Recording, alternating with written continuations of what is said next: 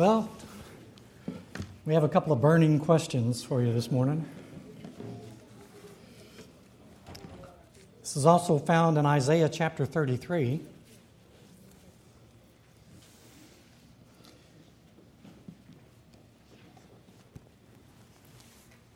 And I'm going to start reading at verse 10. Isaiah chapter 33, starting with verse 10.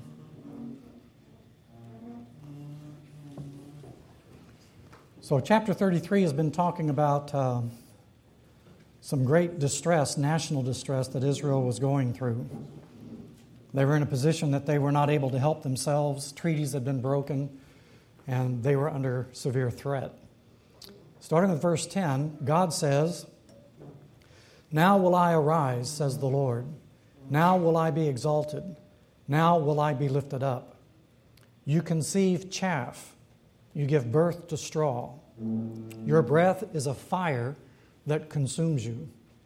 The people will be burned as if to lime, like cut thorn bushes, they will be set ablaze. You who are far away, hear what I have done. You who are near, acknowledge my power. The sinners in Zion are terrified. Trembling grips the godless. Who of us can dwell with the consuming fire? Who of us can dwell with everlasting burning? He who walks righteously and speaks what is right, who rejects gain from extortion and keeps his hand from accepting bribes, who stops his ears against plots of murder and shuts his eyes against contemplating evil. This is the man who dwell who will dwell on the heights, whose refuge will be the mountain fortresses. His bread will be supplied, and water will not fail him. So it's a serious question. Uh, it's talking about the nature and the character of God, His holiness, His righteousness. Who of us can dwell with the consuming fire? Who of us can dwell with everlasting burning? Do you ever think about God in terms of holy fire? We know that oftentimes in Scripture that people who had who were sinful and they approached God were destroyed. And this goes way back to Deuteronomy chapter 4. In Deuteronomy chapter 4, it's talking about the curses for disobedience. And it's a pretty sobering list.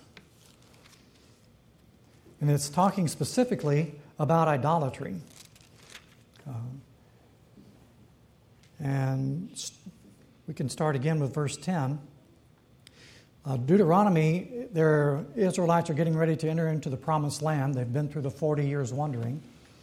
And Moses, Deuteronomy is called the second law. It's like his last will and testimony. He's addressing them, and then when he's through, um, he's going to go up on top of the mountain and die and there'll be a shift in leadership and everything else, and then they'll cross the Jordan River. So he's reminding them of their history, their own personal history. And some of those, many of those that were there that day, would also have been alive um, about 38, 39 years earlier when they were at Mount Sinai. So he's telling them, reminding them. he says, Remember the day you stood before the Lord your God at Mount Horeb. Horeb's another name for Mount Sinai when he said to me, Assemble the people before me to hear my words, so that they may learn to revere me as long as they live in the land, and may teach them to their children. You came near and stood at the foot of the mountain while it blazed with fire to the very heavens, with black clouds and deep darkness. Then the Lord spoke to you out of the fire. You heard the sound of words, but saw no form. There was only a voice. He declared to you his covenant, the Ten Commandments which he commanded you to follow, and then wrote them on two stone tablets. And the Lord directed me at that time to teach you the decrees and laws you are to follow in the land you are crossing the Jordan to possess. You saw no form of any kind the day the Lord spoke to you at Horeb out of the fire. Therefore, watch yourselves very carefully. And so he's going to warn them about, very specifically, about um, creating idols. And he gives them quite a few examples there from animals to people to stars in the sky heavenly things. So we'll pick up here with verse 20. But as for you, the Lord took you and brought you out of the iron smelting furnace, out of Egypt, to be the people of his inheritance as you now are. And he talks about uh, God was angry with him personally uh, because of Moses lost his temper and sinned against God. So now we're down in verse 23. Be careful not to forget the covenant of the Lord your God that he made with you.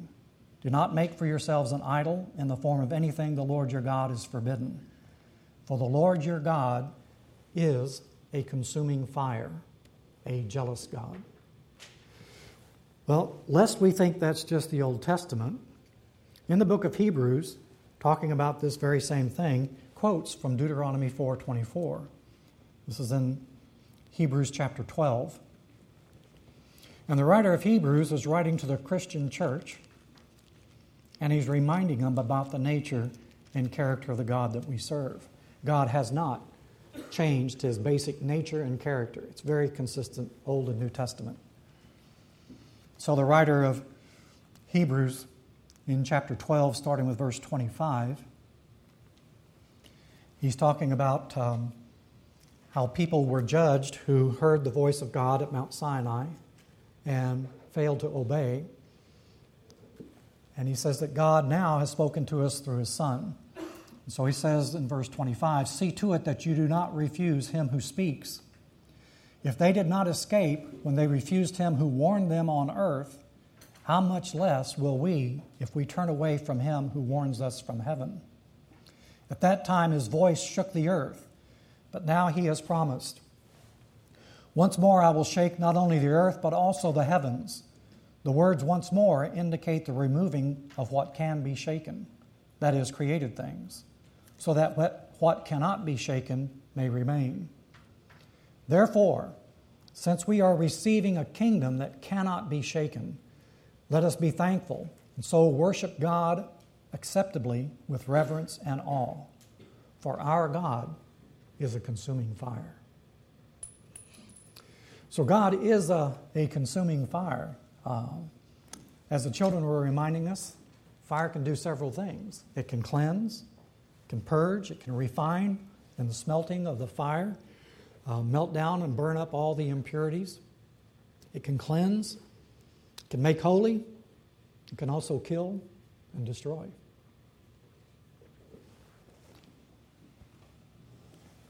In Daniel chapter 7, Daniel has a vision of the Ancient of Days. And he says that the Ancient of Days comes and he sits on the throne, and he says, The throne and the wheels were all aflame, flaming fire, the throne of God. And a river of fire that was flowing out from before the throne. And then it talks about the thousands upon thousands of people that were worshiping and praising him. So, in these visions of God, fire oftentimes plays a very big part. We know that the fire of God destroys his enemies. And Psalm 97 says, Fire goes before him and consumes all his foes. And we know that there are uh, many examples of this. New Testament as well, Hebrews again, chapter 10, verse 27.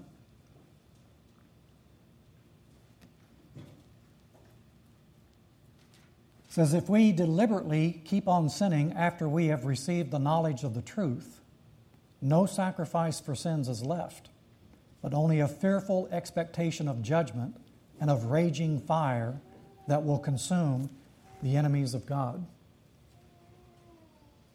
We have examples of this. Uh, we think about Nadab and Abihu. Y'all remember Nadab and Abihu? Y'all remember those guys?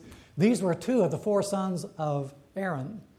They were the oldest two, which means that they were the first priests anointed before God.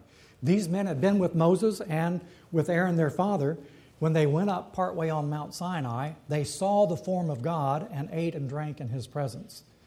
They were there when they saw, they prayed for, the, um, for God to consecrate the tabernacle, and fire from heaven came down and consumed the sacrifice as they were offering it there. These men had seen tremendous revelations from God. But it's recorded about four times. Four times it's repeated in the Old Testament that these two men decided that they were going to offer unauthorized fire and put it in their censers to burn incense before God. And so they were very presumptuous and very proud and arrogant of, because of what they had received.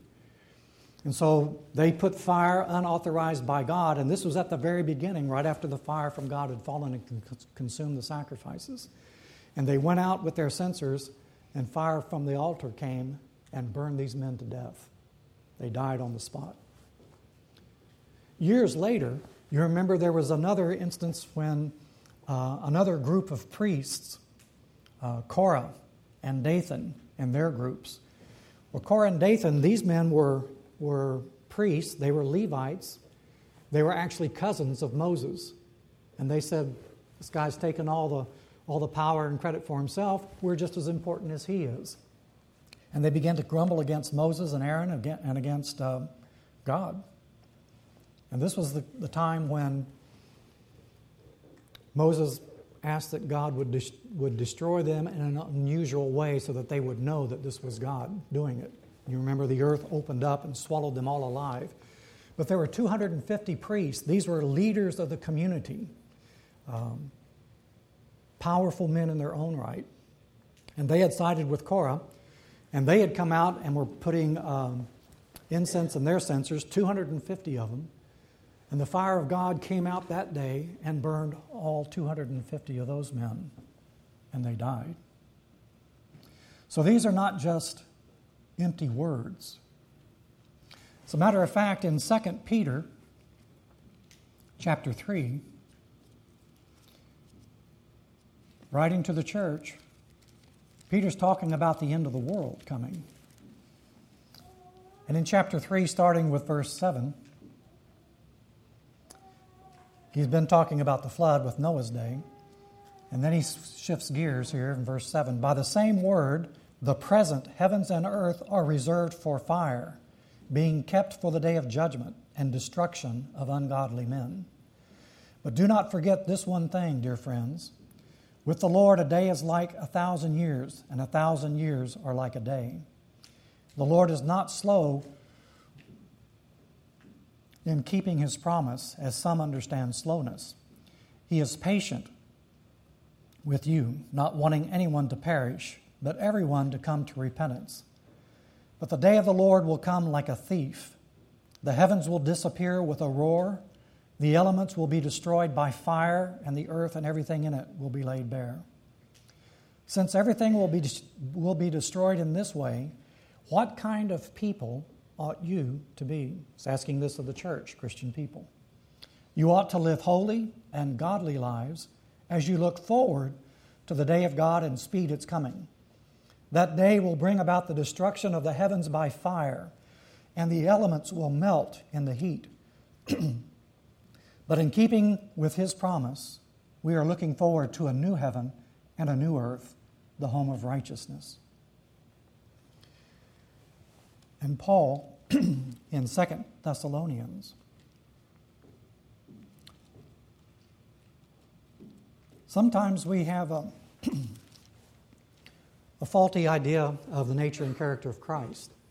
We think about Jesus, mild mannered, meek, lowly person, but he was an extremely powerful man. Probably the most powerful man that ever walked this earth. He's God in the flesh. Second Thessalonians chapter 1 verse 6 through 10. And note the context God is just. He will pay back trouble to those who trouble you, and give relief to you who are troubled, and to us as well. This will happen when the Lord Jesus is revealed from heaven in blazing fire with his powerful angels. He will punish those who do not know God and do not obey the gospel of our Lord Jesus. They will be punished with everlasting destruction and shut out from the presence of the Lord and from the majesty of his power. On the day he comes to be glorified in his holy people and to be marveled at among all those who have believed. This includes you, because you believed our testimony to you. So it's pretty sobering things, isn't it? Uh, fire of God, um, consuming his enemies, destroying those who are presumptuous of him. And these letters, uh, these men who were destroyed that we talked about, Nadab and Abihu, Korah and his followers, these were part of the, of the Jewish people, priests, chosen people. But in their arrogance and the sin and the hardness of their heart, they didn't have the proper understanding of the nature and character of God. So, what about us as Christians? Uh, Paul, writing to Thessalonians, says there's going to be a difference between those who destroyed at the coming of the presence of the Lord and those who are faithful to Him. Oh, thank you. And that's going to be a great um, comfort and assurance for us. But the fire has other things in mind for us as well. In Isaiah chapter 1,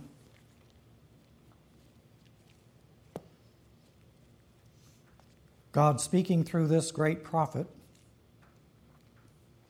Again, the context is him talking about idolatry.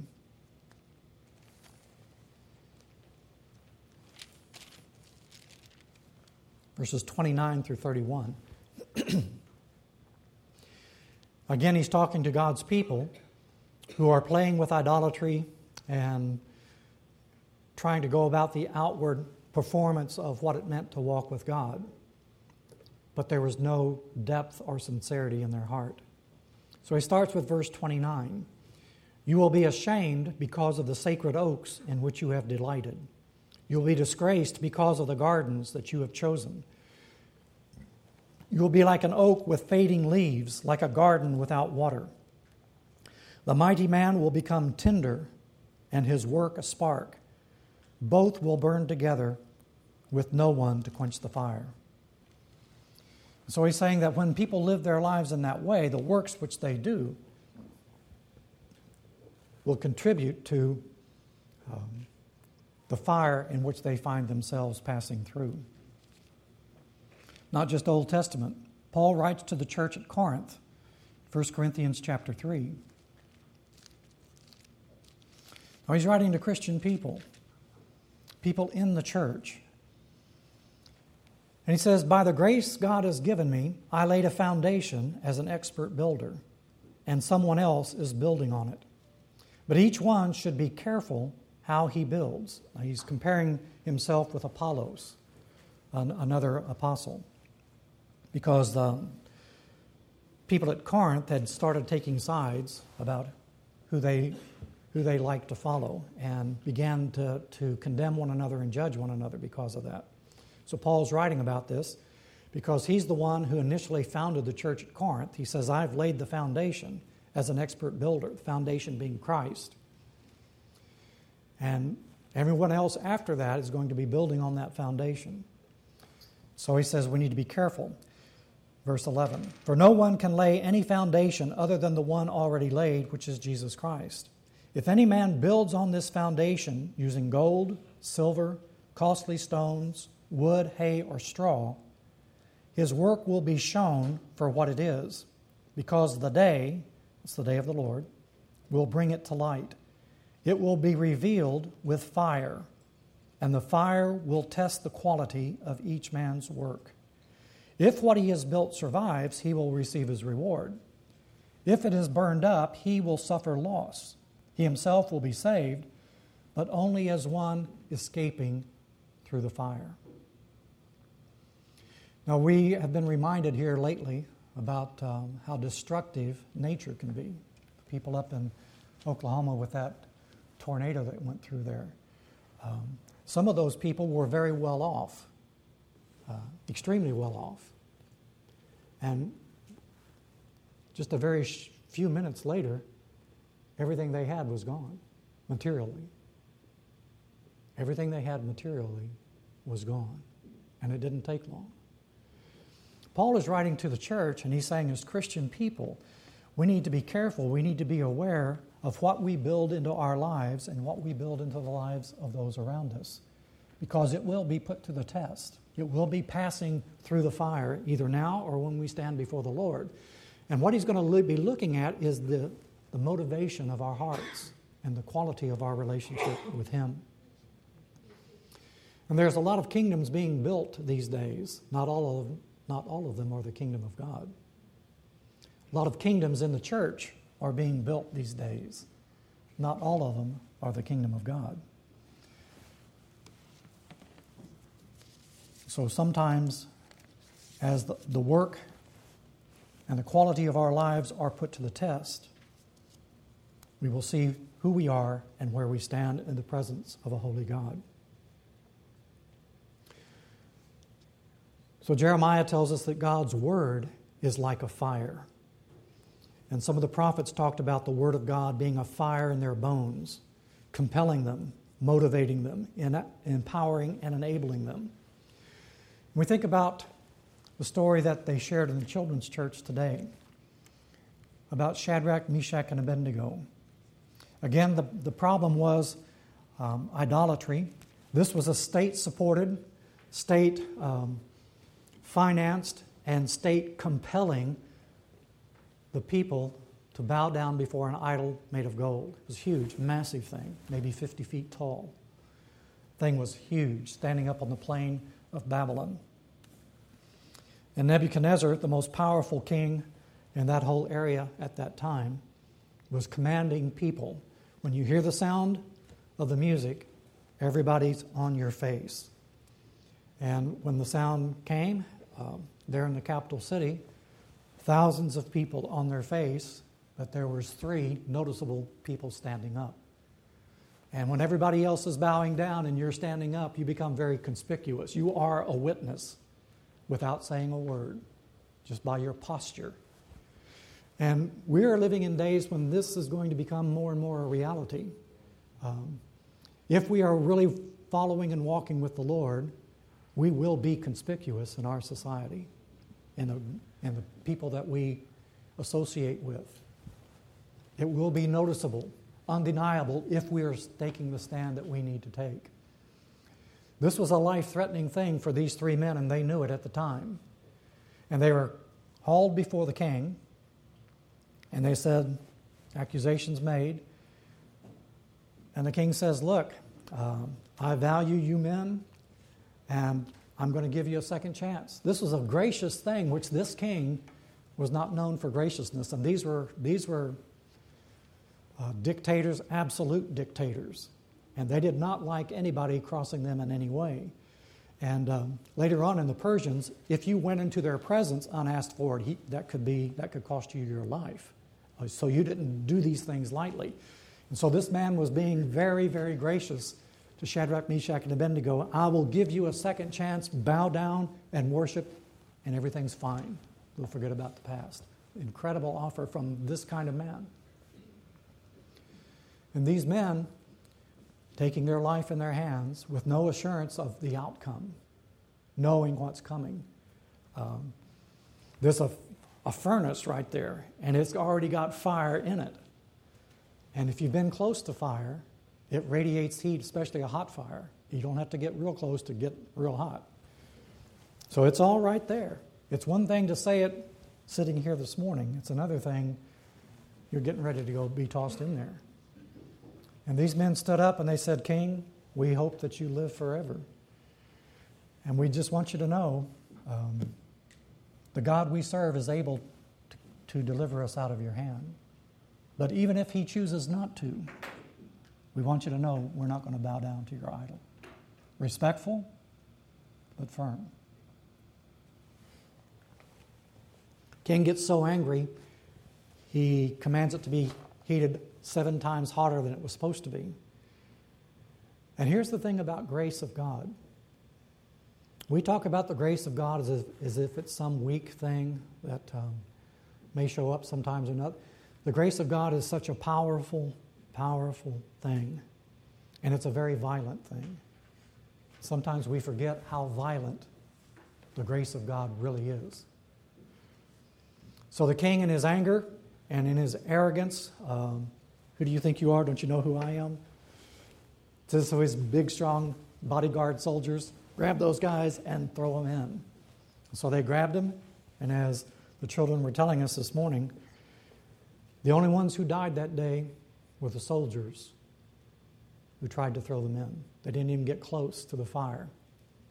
They got close enough to throw them, and that was the last thing they did because they died because of the excess heat that was there. This was an exceedingly hot fire. The only thing that was burned were the soldiers that threw them in and the bondage, the, the, the ropes that tied them. Those things were gone. And these men, uh, thrown down into this fire, found out that they were not alone. Presence of God was there. An angel had been sent by God, and those men walking in this fire that's so hot it killed men that were trying to just get close enough to throw something in. They were standing up walking, and they walked out of that fire. And not even their clothes smelled like smoke or heat. Um, if you've been in, in, around fires much, you know that it's not only smoke that smells, it's, there's, a, there's a, a, an odor that just comes from heat, being close to that, that heat that has nothing to do with smoke. It's just the, the, the heat of the fire. There's a, a smell that comes with it. They had none of that. And the only thing that was consumed was the sinful things that bound them. I think they were remembering Isaiah 43, which Luke read to you a little earlier this morning. I'll read it again. So the question comes Who can dwell with the consuming fire? Who can dwell with eternal burnings? In Isaiah 43, the Lord who created you, O Jacob, who formed you, O Israel, fear not. I have redeemed you. I've summoned you by name. You are mine. When you pass through the waters, I will be with you. When you pass through the rivers, they will not sweep over you. When you walk through the fire, you will not be burned. The flames will not set upon you and they will not set you ablaze. For I am the Lord your God, the Holy One, the Holy One of Israel, your Savior. And that's what he was to those three men that day. And the promises of God are true. If we belong to him and his name is upon us and he calls us by name, we don't have anything to fear. Psalm 97, verse 10 Let those who love the Lord hate evil, for he guards the lives of his faithful ones and delivers them from the hand of the wicked. And the testimony of Nebuchadnezzar is nobody saves like he can. On the day of Pentecost, he tells us that Jesus was the one who was to baptize us with the Holy Spirit and with fire. We like to focus on the Holy Spirit nature and character of God focuses on the fire. It's that which changed these men, the presence of the Holy Spirit coming upon them, um, burning away their fears.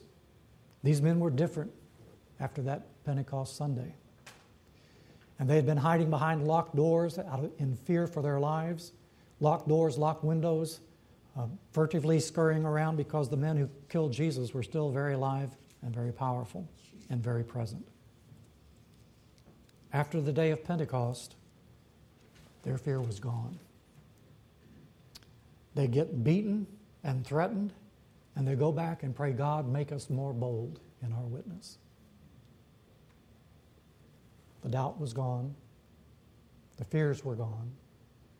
They knew the power and the presence of the risen Lord. So we like to think about the Holy Spirit coming in the form of a dove, and He does. But it's a burning dove on fire.